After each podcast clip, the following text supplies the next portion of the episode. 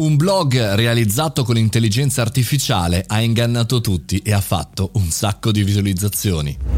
Buongiorno e bentornati al caffettino, sono Mario Moroni e oggi parliamo di intelligenza artificiale, ma non quella che si trova chiaramente ormai in tutti i siti web, in tutti i social, in tutti gli applicativi, ma parliamo di quelle intelligenze artificiali ancora in studio che vanno a realizzare contenuti in maniera indipendente. Parliamo di GPT-3, la nuova versione dello strumento, forse uno dei più importanti di intelligenza artificiale al mondo, perché uno studente, Liam Poor, iscritto eh, a informatica all'Università della California di Berkeley, ha eh, ottenuto qualche tempo fa questo software e realizzato, creato un blog per, come dire, un esercizio universitario, eh, un blog sul mondo della tecnologia, sul mondo eh, di, informazioni che piacciono piacciono a noi, come potrebbe essere questo caffettino, ma gli articoli li ha fatti scrivere a questa intelligenza artificiale. Quindi in poco tempo questo blog ha cominciato a dare i suoi frutti. In due settimane il sito è stato visitato da più di 26.000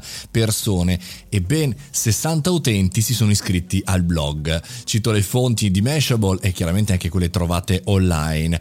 Eh, pensate 26.000 persone che leggono articoli truffaldini perché in realtà effettivamente non c'era nessun umano dietro e questa intelligenza artificiale leggeva Medium, leggeva le news news sul mondo digitale e creava in autonomia un blog letto, commentato, con iscrizioni e via dicendo.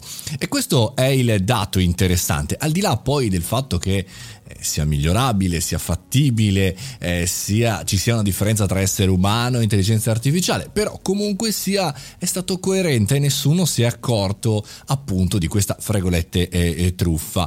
E, ehm, e, poi in realtà un po' diciamo eh, preso eh, da questo progetto Por ha deciso di sospendere lasciando anche un messaggio eh, finale eh, dicendo cosa farei con GPT-3 il software se non avessi etica ed effettivamente questo studente ha veramente ragione. Sono sicuro che ci sarà prossimamente una primavera, una novità eh, di tantissimi contenuti creati da intelligenze artificiali, se non ora, eh, magari lo è già così per alcuni post che leggiamo su alcuni social, ma eh, sul fatto che sia corretto in qualche maniera adattarci noi come esseri umani a questi contenuti creati da schemi, da algoritmi, da pattern, cioè da attività ricorsive, sempre nello stesso schema.